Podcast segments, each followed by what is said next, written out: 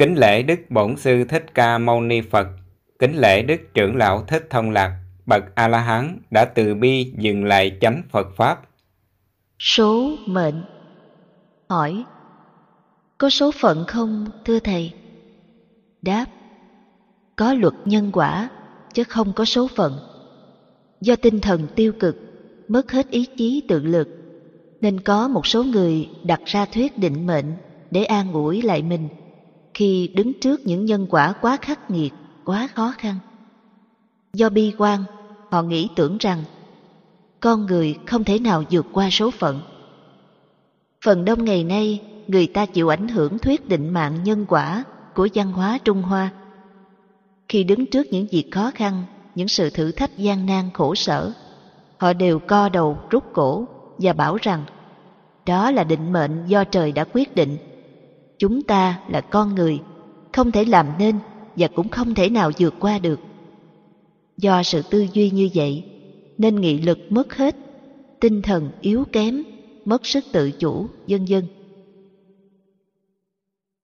Nếu có số phận của con người, thì trên đời này không có luật nhân quả. Không có luật nhân quả, thì xã hội loài người không bao giờ có sự công bằng. Nếu không có luật nhân quả, thì không bao giờ có câu tục ngữ. Không ai giàu ba họ và cũng không ai khó ba đời. Vì đời sống con người đều nằm trong luật vô thường chung của các pháp. Đó là quy luật của nhân quả, của bánh xe tiến hóa luân hồi. Do đó, không thể nào nói có số phận được, phải không các con? Nếu không có luật nhân quả, thì bốn chân lý của đạo Phật không ra đời. Vì mọi sự đau khổ của con người là số mệnh, là số phận cố định.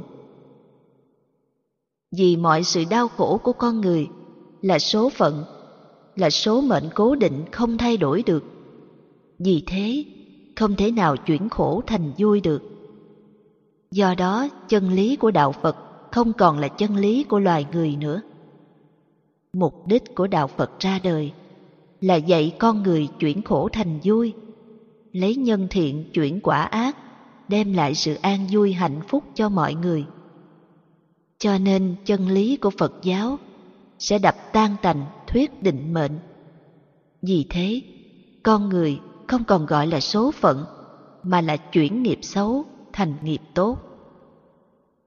Ví dụ, một người chửi mắng mình, mình không chửi mắng lại, vui vẻ không giận hờn. Đó là chuyển nhân ác thành quả vui.